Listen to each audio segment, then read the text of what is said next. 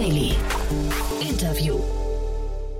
Herzlich willkommen zu Startup Insider Daily. Mein Name ist Jan Thomas und heute spreche ich mit Thomas Oehl. Er ist der Founding Partner von We Squared Ventures und das ist ein Fonds, über den habe ich neulich auch bereits mit Philipp Werner von Project A Ventures im Rahmen von Investments und Exits gesprochen. Denn der Fonds wurde neu aufgelegt in seiner zweiten Generation. Insgesamt sollen 165 Millionen Dollar investiert werden in Deep Tech-Unternehmen, also eine ganz, ganz klare Ausrichtung. Und deswegen haben wir auch darüber gesprochen, warum Deep Tech überhaupt so wichtig ist für den Standort Deutschland oder Europa. Denn da liegen, ja, ist zumindest mein Eindruck nach dem Gespräch, sehr, sehr viele Chancen. Umso cooler finde ich, dass dafür jetzt auch Kapital bereitgestellt wird, scheinbar in ausreichender Menge. Alles weitere aber jetzt gleich von Thomas Öl, dem Founding Partner von We Square Ventures. Startup Insider Daily. Interview. Sehr schön. Thomas Oehl ist hier, Founding Partner von V-Squared Ventures. Hallo Thomas. Hi Jan, freut mich sehr. Sehr cool, dass wir sprechen. Ich habe ja neulich mit Philipp Werner von Project A schon ein bisschen über euch gesprochen. Äh, spannend, yeah. was ihr da macht, finde ich. Aber vielleicht erzähl doch du mal aus deiner Sicht, äh, warum brauchst du einen neuen Fonds? warum brauchst du einen neuen Fonds? Ja, so neu sind wir gar nicht mehr. Ähm, ich glaube, wir waren die letzten Jahre damit beschäftigt, so dieses Thema Deep Tech ein bisschen mehr in die in die Breite zu treten und haben uns auf Dealmachen fokussiert und auf Portfolioarbeit, wo man gar nicht so laut, wenn du so willst, na, mit Außenkommunikation. Ähm, aber letztlich haben wir 2016 gestartet, haben jetzt schon ein paar verschiedene Fonds mit ein bisschen unterschiedlichen, auf unterschiedlichen Stages und teilweise auch unterschiedliche Themen aufgebaut. Und jetzt aber mit dem neuen 165 Millionen Fonds, ähm, wenn du so willst, den, den dritten Early Stage Fonds für Deep Tech Unternehmen ähm, in Europa aufgebaut. Und ja, sind damit ganz gut unterwegs. cool, ja. Ähm, was mich interessiert, ähm, vielleicht kannst du das mal kurz äh, die, die Brücke schlagen zu den Vorgängerfonds. Ähm, Vito Ventures, wie passt das ins Konzept? Vito passt insofern ins Konzept, das war eigentlich der, der Start und der Nukleus von allen. Damals, also haben wir uns als Team kennengelernt ähm, und haben damals zusammen mit der Familie Fissmann Vito Ventures aufgebaut als Single LP-Fonds. Ähm, ganz wichtig, glaube ich, an der Stelle war schon damals nicht Corporate Venture Capital, sondern ganz normaler Venture Capital Fonds mit schon dem Fokus auf, äh, Fokus auf Industrial Tech und dann zunehmend auf Deep Tech. Ähm, und hatte eigentlich die Unterscheidung, dass es eben nur eine LP war, sprich die Familie Fissmann, mit der klaren Ansage beziehungsweise auch Arbeitshypothese, dass wir die Folgefonds dann zu Multiple LP Fonds machen. Und dann haben wir halt letzten Endes ein Rebranding gemacht, sprich V hoch 2. Und damit das die gegebenenfalls internationalen ähm, oder englischsprachigen äh, Founder und, und zu gründenden Unternehmen auch verstehen, haben wir es We Squared genannt.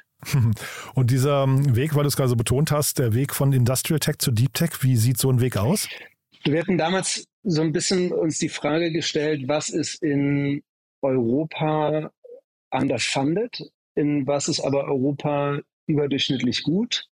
Und dann so ein bisschen die Arbeitshypothese, kann man das aus einer Venture Capital Perspektive also sprich auch innerhalb einer Dekade, sprich Vorlaufzeit zehn Jahre, kann man das als Fonds strukturieren. Und ähm, Industrial Tech, da gibt es ja jetzt auch einige, ähm, also sprich B2B-Tech-Companies ähm, investieren und haben dann so ein bisschen weiter geschaut, was ist eigentlich, was wollen wir eigentlich machen? Im Grundkern wollen wir große Probleme adressieren und wollen schauen, ob man die mit Technologien schneller und at scale besser lösen kann und dabei große Unternehmen aufbauen können.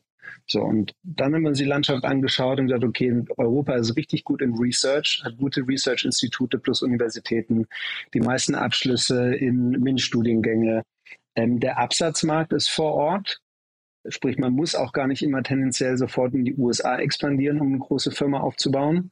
Und dann haben wir uns so das Umfeld angeschaut und haben gesagt, guck mal, da gibt es Space Tech Companies, da gibt es Quantencomputer-Firmen, äh, da gibt es Robotics- und Automation-Firmen, ähm, die alle nicht unbedingt den gleichen Zugang zu Kapital haben, wie das in anderen Segmenten der Fall ist. Lass uns doch mal schauen, ob wir das hebeln können und da die richtigen Founder treffen. Und dann haben wir damit losgelegt. Und das ist jetzt quasi auch der, der Unterschied dann zu Vito Ventures, ja. Ähm, das heißt, ähm, ihr seid jetzt immer mehr in diesen Deep Tech-Bereich vorgestoßen. Ähm, ich habe mal bei Vito Ventures geschaut. Ich glaube, da hattet ihr auch so Sachen wie äh, Termondo, glaube ich, da mit dabei, ne? Oder, oder habe ich es falsch in Erinnerung? Nee, Termondo war dann nicht mit dabei, aber du hast recht, Vito hatte eben so den, ich glaube, wir haben so zur Hälfte der Investitionsperiode haben wir gesagt, okay, vollen Fokus auf Deep Tech. Da sind dann diese Erstinvestments entstanden in ESA Aerospace, mhm, genau. in IQM Quantum, in Micropsy. Und davor war es, ich würde es mal sagen, in Industrial Tech Software eher. Mhm. Ähm, also da kam auch das Investment in SimScale letztlich bei rum. Und äh, dieser Fokus dann auf Deep Tech war auch irgendwie so zu sagen, hey, guck mal, das ist ein echter Blue Ocean in dieser ganzen Venture-Landschaft. Und wir glauben, dass man, dass das Thema unterrepräsentiert ist und underfunded ist, aber dass es eine Chance hat, richtig große Firmen aufzubauen. Und ich schätze mal, du hattest auch schon ein paar Gäste oder wenn man so ins Ökosystem hört, war immer das Thema, ja, Deep Tech cool, aber braucht wahrscheinlich Patient Capital, weil das alles viel länger dauert. Mhm. So, und da haben wir gesagt, die Annahme dahinter ist ja, die Themen sind entweder noch im Research oder sind noch so weit entfernt, dass sie am Markt in irgendeiner Form ähm, präsent sind oder einen Impact auf den Markt haben. Und da haben wir gesagt, das glauben wir eben nicht. Wir glauben nur, dass Venture Capital oder das Kapital, das eingesetzt wird, anders funktioniert. Ich glaube, vielleicht so ein Beispiel genannt, wenn du jetzt so ein fast-growing Consumer Good hast, dann nutzt du das Kapital, um die Firma aufzubauen, dir mehr Market Share zu kaufen, die Umsätze hochzufahren, den Wettbewerb auf Distanz zu halten. Mhm. Und lass uns Beispiel ESA Aerospace nehmen. Das hat das gesamte Kapital in den Bau einer Rakete und in der Entwicklung einer Rakete geflossen, weniger in Landgrabbing. Mhm. Aber wenn die Firma mit dem Produkt letztlich am Markt ist und startet, hast du A nicht so viele Wettbewerber und B hast du schon ziemlich gute Perspektive auf ein in sich profitables Geschäftsmodell. Mhm. So, und da haben wir gesagt, ich glaube, das funktioniert. und sind denn eigentlich jetzt nur vielleicht nochmal kurz die Brücke zu Vito dann nochmal, sind denn diese Unternehmen, die jetzt wie ESA Aerospace oder Micropsy, ähm, sind die denn bei euch auch noch jetzt quasi, werden die von euch noch betreut oder ist da jetzt quasi durch den neuen Fonds, ähm, äh, weiß nicht, jemand anderes draufgesetzt und ihr habt mit denen gar nichts mehr zu tun? Nee, nee, wir betreuen den Fonds ganz normal mhm. äh, weiter. Mhm. Ähm, und V-Squared sind einfach die Folgefonds, wenn du so möchtest, ähm, wo wir dann eben noch mehr LPs mit an Bord geholt haben. Mhm und dann diese, diese Hypothese Deep Tech einfach noch fokussierter weitergeführt haben. Aber wir machen, betreuen das ganz normal. Mhm. Ich habe mir im Handelsregister mal angeschaut, äh, ihr habt ja eine ganze Reihe an, an Firmen gegründet, ne? also an, an V-Squared, äh, Firmen, Opportunity Funds und solche. Äh, wie kam es dazu? Das sieht gigantisch aus. ja, du, äh, da muss man ganz ehrlich sagen, tatsächlich aus einer aus einer Gelegenheit heraus. Also wir hatten dann den B-Squared 1 Fonds aufgesetzt. Mhm. Dann sind diese ganzen großen Folgerunden von ESA Aerospace, IQM Quantum, Micropsy, SimScale etc. angestanden. Mhm. Und der Vito-Fonds war ausinvestiert. Und wir haben dann eben unsere, unsere LPs, also unsere Limited Partners, unsere Investoren gefragt, es gibt die Chance, diese Firmen oder die Prorata-Rechte dieser Firmen weiter zu nutzen. Dafür bräuchten wir Kapital. Mhm. Und nachdem das aber schon ja nicht mehr Early Stage, also Seed Investments sind, sondern ein bisschen später, bräuchten wir dann dafür einen eigenen Fonds, äh, damit wir unsere, damit wir unser Portfolio, unsere Portfoliokonstruktion in dem Seed-Fonds nicht verwässern ne? Mhm. und, und, irgendwie plötzlich alles machen. Und ähm, der, der Appetit der Investoren war da, weil ja auch eine Visibilität letztlich bei, auf den Firmen war, wie die sich weiterentwickeln. Und so gab es eben dann den Opportunities Fonds. Dann ähm, hast du wahrscheinlich noch Voltage gefunden. Das ist ein, ein ja, auch so ein Special Purpose Fonds mhm. letztlich für zwei Batteriethemen, die auch aus Investments aus dem B-Squared Fund 1 entstanden sind. Und wir gesagt haben, hey, hier gibt's jetzt, hier gibt's jetzt eine Möglichkeit, ähm, die Firmen und auch noch einen anderen Materialzulieferer, das war Group 14, in die zu investieren und die mhm. passen irgendwie so in dieses Gesamtökosystem, was wir aufbauen. Mhm. Und diese Themenfelder überschneiden sich mit dem, was wir auch in Zukunft machen wollen. Lass doch die Investoren fragen, ob sie ein Interesse haben, bei sowas mitzuinvestieren. Und das mhm. war auch der Fall. Mhm. So, und so kam dann in einer relativ kurzen Zeit verschiedene Vehikel mit dazu, die am Ende des Tages alles ein Ziel haben. Und das ist dieses Thema Deep Tech auch aus Investorenseite super interessant zu machen und als super Investmentgelegenheit zu nutzen. Und ich glaube, der angenehme Nebeneffekt ist, dass man mit solchen Investments auch äh, einen gewissen, ja, wir vermeiden immer das Wort Impact, aber mir fällt gerade kein anderes ein. Du hast halt, du kannst damit große Probleme lösen und große Firmen aufbauen. Und dementsprechend hat irgendwie Deep Tech so ein Designed-in Impact ähm, auf Themen, die uns, glaube ich, gerade alle, alle um ähm, alle beschäftigen. Also ob das jetzt ähm, Supply Chain Shortages sind oder dass wir mehr Energie brauchen und mehr Computing Power. Ähm, und auf der anderen Seite sollen auch noch so Kerntechnologien wie Quantencomputing auch in Europa entstehen und irgendwie so eine gewisse wirtschaftliche Souveränität mit abbilden. Und deswegen ist das eigentlich ein ganz, ganz äh, ja, schönes Investitionsumfeld momentan. Mhm. Jetzt hast du gerade Quantencomputing schon erwähnt. Vielleicht können wir mal versuchen oder vielleicht kannst du mal versuchen, euren Blick auf Deep Tech nochmal zu schärfen und zu sagen, wo beginnt denn eigentlich für euch Deep Tech? Was ist denn die Definition und wo, was ist denn vielleicht zum Beispiel auch nicht Deep Tech? Mhm. Das ist eine, das ist eine extrem gute Frage. Also wir haben es für uns mal so ein bisschen definiert als in irgendeiner Form muss das auf einer wissenschaftlichen Innovation oder Ingenieursleistung bestehen oder aufgesetzt sein. Mhm. Da darf kein wissenschaftliches Risiko, also diese Frage, klappt das auch in der Praxis mit dabei sein? Es darf aber noch an dem Punkt sein, wo man sagt, das hat vielleicht im Labor gerade funktioniert und jetzt muss man diesen Beweis letztlich noch antreten, dass das ähm, in größeren Scale auch funktioniert. Mhm. Ähm, meistens sind solche Themen in irgendeiner Form IP protected. Das muss nach, mhm. muss immer nicht auch gleich direkt patentiert sein, mhm. aber es muss halt irgendwo ein Wissen innerhalb des Teams oder dieser Firma vorhanden sein, was eine klare Differenzierung gegenüber im möglichen Wettbewerb darstellt. Ähm, und es gab damals, ein, als wir damit angefangen haben, ein ziemlich versimpeltes Bildnis, ich war vor, bevor ich Vito gestartet habe oder mit dazugekommen bin, ähm, war ich bei Uber. Mhm. Und wenn du jetzt mal Uber anschaust, das war eine reine Business Model Innovation. Das war ein, ähm, ein Offline-Geschäftsmodell, was über eine App online gebracht wurde. So, das würde ich jetzt erstmal nicht als Deep Tech betrachten. Als Uber angefangen hat, das Pittsburgh Lab zu kaufen und zu sagen, wir forschen selber an Autonomous Driving, und bauen IP im Bereich Autonomous Driving auf, wurde zumindest der Teil eine Deep Tech Company, weil du weil du IP aufgebaut hast für ein spezifisches großes Problem, was ja ganz klar eine technische Differenzierung hat. So, und jetzt will ich nicht sagen, dass Uber heute eine Deep Tech Company ist, weil sie das Pittsburgh Lab auch wieder abgestoßen haben. Aber am Ende des Tages ist es diese Einzigartigkeit in der Technologie, die aufgebaut wird. Äh, lass mal ganz kurz bei dem Beispiel bleiben, was ja super spannend ist. Vielleicht ähm, dein Blick darauf.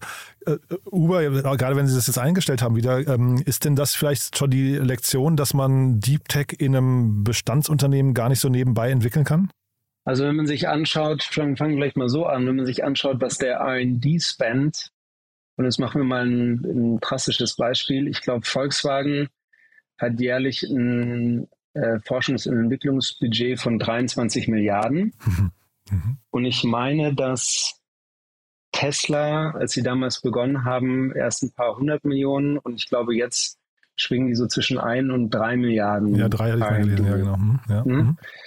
Und dann würde ich jetzt mal sagen, es ist halt für eine große Organisation, die sich auch auf ihre Operations fokussieren muss und ganz viele verschiedene Bausteine hat, deutlich schwieriger, eine interne Innovation voranzutreiben, wenn du zur gleichen Zeit Unternehmen hast, die sich nur auf das eine fokussieren mhm. und dementsprechend im Greenfield so eine Organisation auch so aufbauen können, die total fokussiert ist auf das eine Ziel.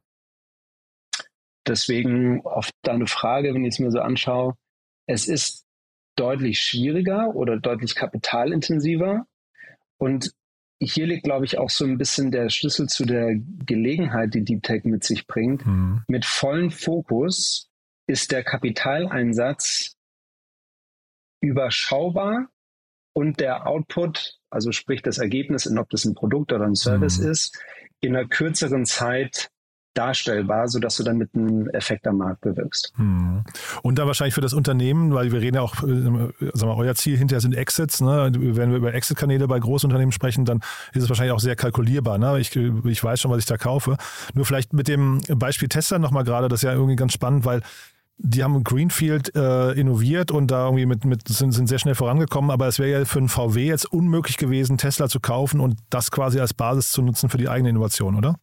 Also ich schätze mal, das lag auch in der Gesellschafterstruktur von Tesla, dass sie recht unverkäuflich waren. Nee, aber so einfach, ähm, wir können auch, wir können auch jedes andere Modell nehmen, aber mir geht es ja. aber nur darum, äh, schafft es quasi, also weil die eine Frage ist ja, innoviere ich intern und die andere wäre, ja. Äh, nee, ich innoviere nicht intern, ich kaufe mir quasi hinterher Unternehmen, die eine sichere Bank sind, die das schon entwickelt haben, also ESA Aerospace zum Beispiel oder so. Ähm, ich kaufe die, integriere die, aber kriege ich die dann quasi angemessen auch integriert als Fundament für eine, für eine neue innovative äh, Company? Das ist ein bisschen die Frage. Ne? Also, ja, also ich schätze mal, dass man da auch wieder unterteilen muss. In der USA ist, glaube ich, sowas deutlich gängiger, dass innovative Unternehmen aufgekauft werden und so eine so eine Post-Merger-Integration auch irgendwie funktioniert.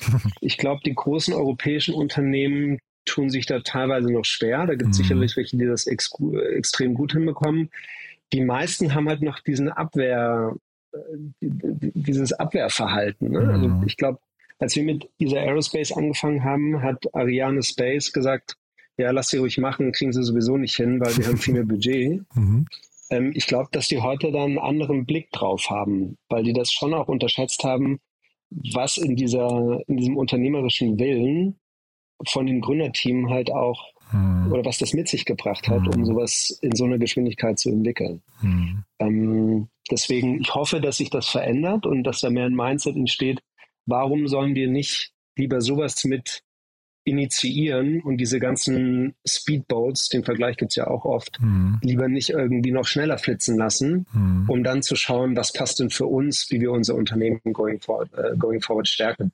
Nichtsdestotrotz sind die meisten Unternehmer, die wir unterstützen und die dann auch so, ein, so eine Traktorie hinlegen, die sind schon alle auch sehr davon motiviert, unabhängig zu bleiben. Hm. Du hast ja vorhin schon den Standort Europa angesprochen oder auch Deutschland. Ähm, wie ist denn da euer Blick drauf? Weil, äh, oder also jetzt mal, welche, welche Rolle spielt da Deep Tech? Ähm, ist das für euch, ähm, du hast jetzt Impact quasi als Nebeneffekt genannt, aber ist das nicht vielleicht auch sogar essentiell für den Standort Deutschland, dass wir in, in so eine Richtung ähm, äh, weiter forschen und weiter investieren? Also ich glaube, das Verständnis, also du merkst das, finde ich, in so einer öffentlichen Wahrnehmung und du merkst es sogar teilweise auch, ähm, merkst es auch in der Politik und das ehrlicherweise auch nicht nur durch den Ukraine-Krieg, dass dieses Thema wirtschaftliche Souveränität und und, und geopolitische Unabhängigkeit eine riesen Relevanz bekommen hat. Ich glaube, Covid war sicherlich auch nochmal so eine, so eine Situation, wo das visibel geworden ist. Was können, was hätten wir eigentlich ohne Zoom gemacht und wo kam Zoom her? Mhm. Ähm, und jetzt mal vielleicht nur ein, ein Videocall-Tool zu, ne-, zu nennen. Mhm. mhm. Ich finde es sogar, wenn man es jetzt mal umdreht und ins Positive, so eine Besinnung auf, was hat eigentlich für Europa oder von mir aus auch jetzt mal gezielt Deutschland genannt, was ist eigentlich der, das Rückgrat von unserer Wirtschaft? Und dann schaust du so in die Unternehmen, die sich alle irgendwie, die jetzt richtig groß sind. Das sind alles irgendwie echte Innovationen gewesen. Und das waren alles Unternehmer, die was gebaut haben, wo viele gesagt haben, ihr seid doch verrückt oder du bist doch verrückt. Mhm. Und sich so ein bisschen darauf zu besinnen, was eine, was eine Kernkompetenz von Europa ist, ist vielleicht auch so ein bisschen die Chance, nicht immer nur hinterherlaufen und zu sagen, oh, was passiert denn in der USA und was passiert in Asien, sondern was können wir richtig gut und wie trägt das dazu bei, dass der europäische Standort in ein paar Dekaden immer noch so attraktiv ist und wir nicht irgendwie hinten runterfallen. Hm. Deswegen, ja, wir sind da ehrlicherweise sehr bullisch drauf, weil wir sehen, was passiert und was möglich ist und wir sehen, wo noch die Herausforderungen liegen, aber da sind wir zum Glück dabei, zumindest in Teilbereichen ähm, ein bisschen Kapital zur Verfügung zu stellen, dass da einige Visionen zum Leben erweckt werden. Hm.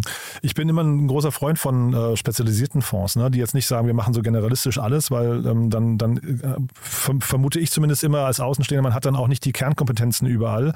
Ähm, Point Nine Capital hier in Berlin ist ein gutes Beispiel, finde ich. Die haben mhm. äh, vor zehn Jahren gesagt, sie machen SaaS und also B2B SaaS und Marktplätze. Ähm, das war damals irgendwie ein Alleinstellungsmerkmal, aber heute macht das eigentlich jeder VC irgendwie mit. Ne? Ähm, das, also, die Frage wäre halt damit verbunden, hast du die, siehst du die Gefahr, dass euch quasi andere VCs dann jetzt auch irgendwie die, die sehen quasi das, was ihr macht, sagen, okay, das ist tatsächlich standortwichtig, da entstehen große Wetten, die vielleicht irgendwie auch international funktionieren, da möchten wir mitmischen und dann plötzlich ist euer Alleinstellungsmerkmal futsch? Ich sehe es ein bisschen differenzierter. Ich hoffe, dass mehr oder generische Fonds ein größeres Interesse an den Themen haben, weil das bedeutet letztlich auch mehr Kapital und bedeutet auch eine größere Auswahl für die, für die Gründer, die mhm. sich mit solchen Themen an, an Start trauen. Wir machen bisher die Erfahrung, das ist von dir angesprochen, wenn man so eine, so eine Domain-Expertise aufbaut und die durch die Teamkonstruktion und durch das, was man irgendwie als Track Record aufbaut, ganz gut zeigen kann, dann haben, sehen wir gerade eher den Effekt, dass generischere Fonds mit uns gerne zusammenarbeiten würden bei so Themen, die sie als Moonshots bezeichnen mhm. oder die für sie zumindest noch als, als Moonshots so im Raum stehen. Also es ist eine ganz kollaborative Sache. Was ganz klar ist, wenn die Themen so aufgehen, wie wir das glauben oder wie wir es momentan sehen, werden werden hoffentlich mehr Gelder auf das Thema allokiert. Und das heißt auch, dass es eine Konkurrenz geben wird. Und ähm, ich schätze mal, dass es so wie in jedem anderen Unternehmen auch, auch unsere Aufgabe wird halt bleiben, unsere Expertise noch weiter äh, zu schärfen, unser Team weiter so auszubauen, dass wir die Position auch nicht nur halten, sondern ausbauen können. Mhm. Und dann ist es am Ende des Tages super gesund, wenn das ganze Thema mehr Aufmerksamkeit. Mhm. Und dann habe ich äh, mir mal euer Portfolio angeschaut und ähm, das stimmt jetzt, glaube ich, nicht ganz, was ich jetzt sage, aber es fällt auf, also ihr macht sehr, sehr viel in Bayern, ja, ähm, äh, innerhalb von Deutschland und dann ein bisschen was in Schleswig-Holstein. Was, was geht denn da? Was, was ist denn in Schleswig-Holstein los? Die habe ich überhaupt nicht auf dem Schirm.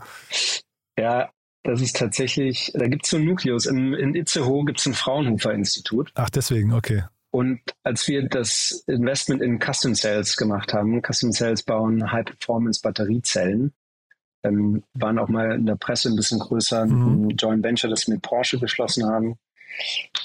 So, und das war, glaube ich, der, der, der Ursprung. Und dann war das noch nicht mal so, dass wir gedacht haben, lass mal gucken, was es an dem Itzehoe-Institut noch gibt, sondern ich schätze mal, dass auch die Gründer untereinander oder diejenigen, die Ausgründungen am, am Fraunhofer-Institut durchgezogen haben und auch durchbekommen haben, die haben miteinander gesprochen und plötzlich hatten wir da äh, recht guten, extrem starken Deepflow. Und so kam dann eben noch Augmented mit dazu. Mhm. Und so hat sich der kleine, der kleine Schleswig-Holstein-Klasse aufgemacht. und äh, Bayern, ja, du, das war, wir, wir, sitzen in München und das war damals auch eine bewusste Entscheidung, hier zu bleiben und nicht auch nach Berlin zu gehen. Mhm. Weil für uns gefühlt die relevanteren Ausgründungen und Gründungen hier stattgefunden haben. Ich habe in Berlin ich ähm, gar kein äh, Investment gesehen bei euch, oder? Doch, Doch ähm, ja? Micropsy. Micropsy sitzt so. in Berlin. Ah ja. Ähm, Nee, nee weil ich hatte sonst noch Aachen, Aachen gesehen, Freiburg noch, also ist ja, ja auch Bayern, äh, ne? Genau, Aachen, Aachen ja.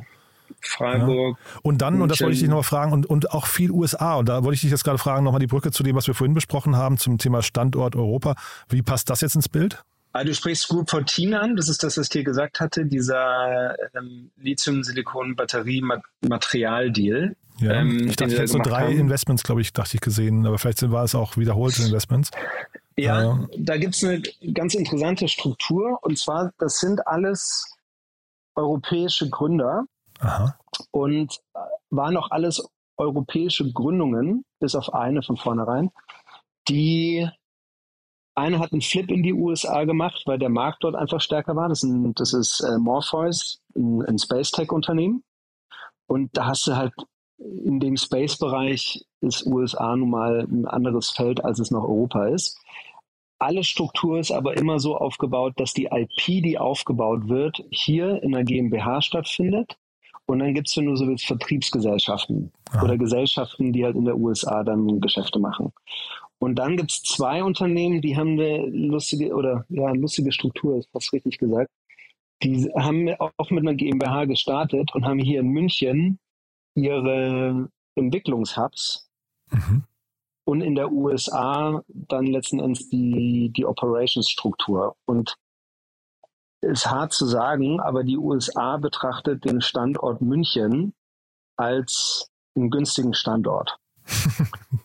ja, so, habe ich bei Apple auch schon mal gehört. Ne? Ja, genau. Der, ja. Jetzt sagt der Rest von, von Deutschland, oh Gott, München ist so teuer, was mhm. leider auch stimmt. Mhm. Wenn du es aber im Vergleich zu, ähm, zu High Performance an der Ostküste oder Westküste siehst, mhm. ist es hier halt nicht nur günstiger, sondern die Qualität an Ingenieuren und an Software-Developern ist halt auch überdurchschnittlich hoch. Mhm und überdurchschnittlich gut. Und so kam es letztlich, dass da, ähm, dass da ein paar Delaware Inks dabei sind. Ja, sehr, sehr spannend. Du dann mit Blick auf die Uhr, vielleicht sagst du zum Schluss nochmal, wer sich bei euch melden darf. Ähm, also Stichwort Dealflow, ähm, ist Inbounds oder, oder wie geht ihr da vor und, und wie kann man sich bei euch quasi bewerben, wenn man so möchte? Also ich schätze mal, alle gängigen alle gängigen Kanäle sind bei uns natürlich, also ob das LinkedIn ist oder Mail oder eine warme Intro von irgendjemandem, der uns kennen sollte, funktioniert nach wie vor, glaube ich, immer noch am besten. Heißt aber nicht, dass wir die anderen Sachen nicht auch anschauen. Wir haben noch eine future at bsquared.vc E-Mail-Adresse. Mhm. Gerne einfach immer rüberschicken. Und ich glaube, von den Themenbereichen alles, was so rund um AI und Robotics, ähm, New Computing und New Sensing, also neue Sensorik angeht, New Space Companies weiterhin, alles, was das Thema Energy Transition weiter befeuert. Und ähm, auch so ein Thema, wir haben das mal Next-Gen Data Processing ähm, genannt, also welche Software-Themen greifen irgendwie bestehende Modelle, wie man ähm, im, im Ingenieurwesen oder an anderen Bausteinen, wie man das irgendwie attackiert alles gerne in unsere Richtung. Aha. Und vor allem an diejenigen, die sagen, ihr vergesst da irgendwas, beziehungsweise da rollt eine Technologie auf die Märkte zu, die in den nächsten zwei bis fünf Jahren richtig spannend wird. Aha. Das ist so eine Opportunistic Pocket, die wir letztlich offen haben. Und wir lernen immer gerne mit dazu. Also immer, immer frei raus wir können nur schlauer werden. Nee, finde ich mega spannend. Wollte ich dich nämlich auch noch fragen jetzt zum Schluss, was so der quasi der Bereich ist im Deep Tech, wo du die, vielleicht die meisten ungehobenen Chancen noch siehst. Gibt es da was, wo, wo es bei dir so richtig kribbelt, wo du denkst, da müsste man endlich mal ran? Ich glaube, so an dieser Schnittstelle zwischen Biologie und klassischen Engineering oder Technologie, wenn du so willst, da passiert, glaube ich, noch einiges. Mhm. Ähm, und wahrscheinlich für eine breite Hörerschaft vielleicht mal genannt, es gab 1900, hat Bell, war ein großer Erfinder, hat 1900 gesagt, seiner Meinung nach ist alles, was erfunden werden kann, erfunden. Und jetzt wissen wir zum Glück, dass das nicht ganz gestimmt hat. Ähm, sich vorzustellen, welche Technologien at scale und mit einer großen Geschwindigkeit einen großen Impact auf unsere, unsere schwerwiegendsten Probleme hat. Da mal frei drüber nachdenken und ein bisschen nachrecherchieren da findet man einiges, was man noch, was man noch hebeln kann. Und ähm, ja, für uns ist es, glaube ich, Tech Bio ein großer Punkt, wo wir uns unsere Hypothesen aufbauen und sonst die genannten, wir nennen es mal Generational, Generational Growth Themes, die uns noch länger beschäftigen werden. Ähm, aber vielleicht das abschließend. Wir, wir, lernen gerne mit dazu und wenn jemand denkt, wir, wir übersehen was, äh, bitte melden. Super. Thomas, dann hat mir das großen Spaß gemacht. Lieben Dank, dass du da warst und ich würde sagen, wir bleiben in Kontakt. Da, es klingt ja so, als könnte ja immer wieder mal was Spannendes passieren bei euch. So machen wir es. Tausend Dank. Danke dir, ne? Bis dann. Ciao. Gute Zeit. Ciao. Startup Insider Daily, der tägliche Nachrichtenpodcast der deutschen Startup-Szene. So, das war Thomas Öl, Founding Partner von WeSquared Ventures. Ein sehr, sehr cooles Thema, fand ich. Hat mir großen Spaß gemacht, weil wir halt auch so ein bisschen rausgezoomt haben und einfach mal die gesamte Landschaft, die Deep Tech-Landschaft und die inhärenten Chancen besprochen haben. Fand ich großartig, hat mir großen Spaß gemacht. Wenn es euch auch so geht, wie immer, die Bitte empfehlt uns gerne weiter. Wir freuen uns immer über neue Hörerinnen und Hörer, die uns noch nicht kennen. Dafür vielen Dank an euch und natürlich auch vielen Dank fürs Zuhören. Und ansonsten euch erstmal einen wunderschönen Tag und hoffentlich bis später oder bis morgen. Ciao, ciao.